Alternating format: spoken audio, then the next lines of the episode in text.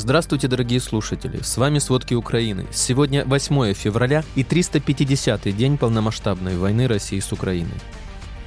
Количество российских военнослужащих, убитых и раненых с начала войны, приближается к 200 тысячам человек. Украина готовится к серьезной эскалации со стороны России. Самолет Королевских военно-воздушных сил с президентом Украины приземлился в аэропорту Британии. Новыми сроками в России начали грозить заключенным, которые отказываются ехать на войну. Уфимцы больше 2 месяцев живут без горячей воды и газа. Обо всем подробней. Силы обороны Украины за сутки отбили Новоселовская, Краснопоповка, Шипиловка и Белогоровка Луганской области и 18 населенных пунктов Донецкой области. Об этом сообщают в Генштабе. Российские войска пытаются взять под полный контроль Донецкую и Луганскую области. Продолжают сосредотачивать усилия на ведении наступательных действий на Купинском, Лиманском, Бахмутском, Авдеевском и Новопавловском направлениях в районах Кременная, Бахмут, Авдеевка, Опытная, Марьинка и Угледар. За сутки Россия нанесла 8 ракетных ударов и 21 авиационный удар. Совершила 39 обстрелов из реактивных систем залпового огня. На Волынском, Полесском, Северском и Слобожанском направлениях без изменений. Признаков формирования наступательных группировок не обнаружено. На Бахмутском, Авдеевском, Новопавловском, Запорожском, Херсонском под огневое влияние попали районы более сотни населенных пунктов. В районе населенного пункта Водяное российские силы сбрасывали с беспилотников на позиции украинских войск аэрозольные слезоточивые гранаты нелетального действия К-51.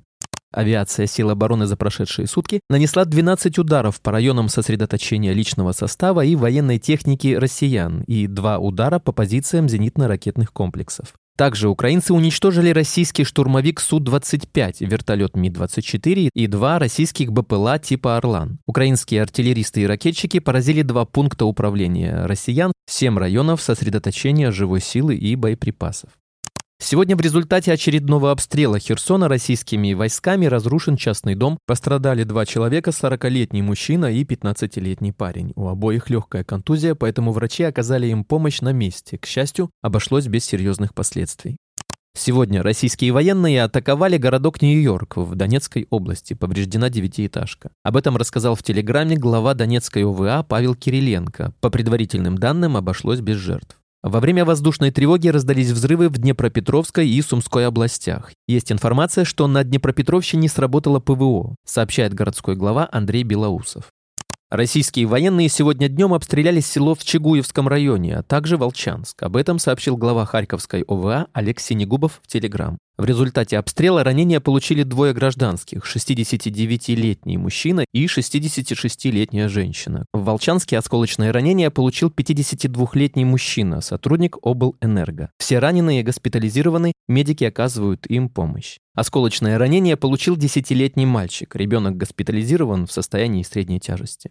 За последние сутки российская армия потеряла 910 человек личного состава, 8 танков, 15 боевых бронированных машин, 4 артиллерийские системы, средства ПВО, самолет, вертолет, 3 беспилотника и несколько единиц автомобильной и специальной техники.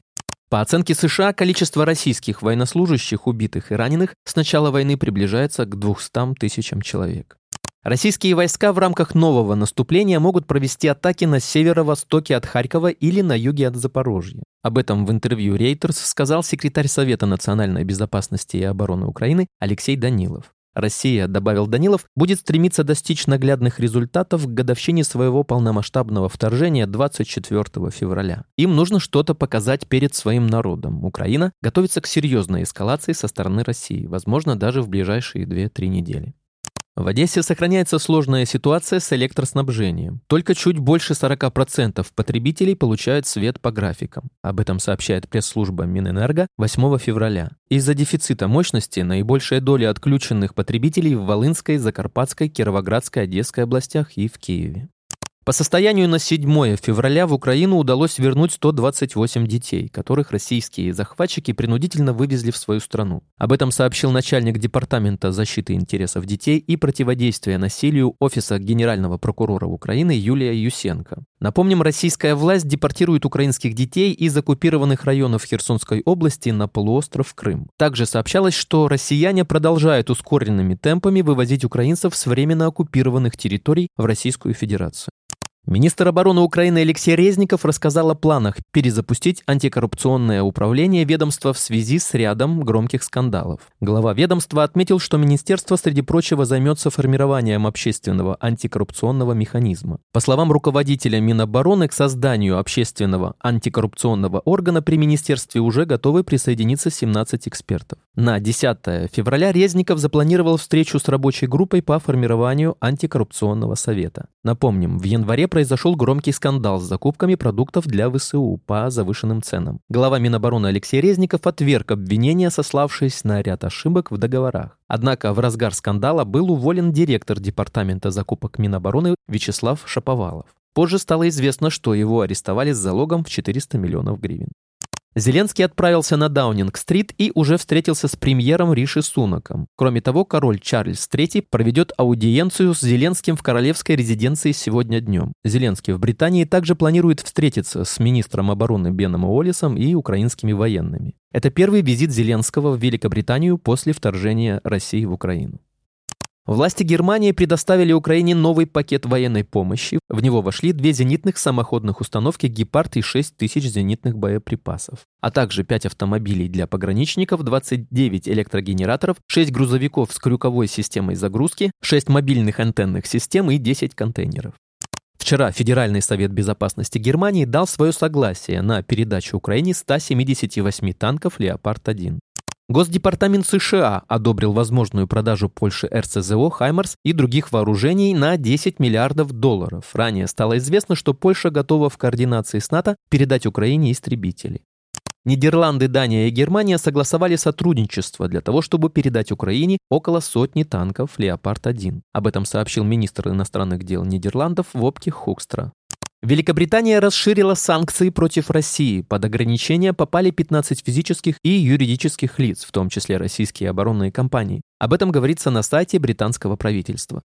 Новыми сроками начали грозить заключенным, которые отказываются ехать на войну. Об этом со ссылкой на свои источники рассказала агентству юристка Яна Гельмель. С ее слов, такие примеры уже есть в колониях Самарской и Ростовской областей, Краснодарского края и регионов Северного Кавказа. Юристка объясняет новые методы вербовки тем, что сейчас гораздо меньшее количество осужденных соглашается вступать в ряды ЧВК «Вагнер», так как до колоний доходят сведения об убитых и раненых. По информации собеседников агентства, основная вербовка сейчас идет в колониях тех регионов, которые находятся недалеко от границы Украины и России, чтобы отвести согласных можно было как можно быстрее. Сейчас вербуют не только ЧВК. К этому процессу присоединилась и Минобороны.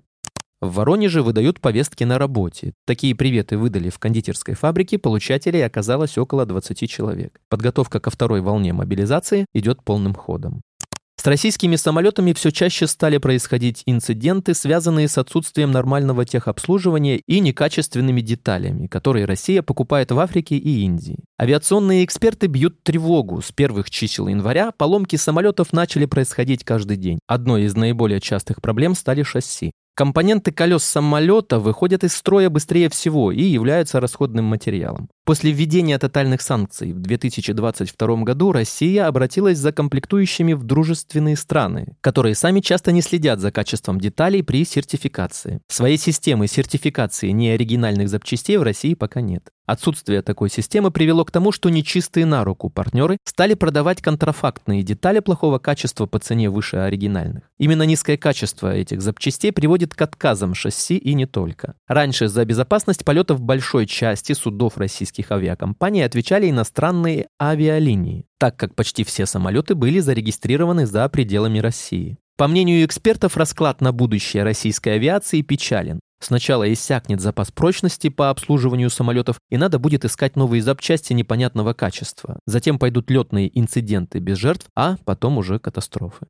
Уфимцы больше 2 месяцев, живущие без горячей воды и газа, принесли к зданию администрации грязные вещи и кастрюли. В ноябре жителям Уфы отключили газ из-за аварийного состояния дымоходов и вентиляции. Исправно платящим за коммуналку даже после отключения воды и газа предлагается сделать ремонт за собственные средства. При этом тарифы на отопление в Уфе одни из самых высоких в стране, на уровне Москвы.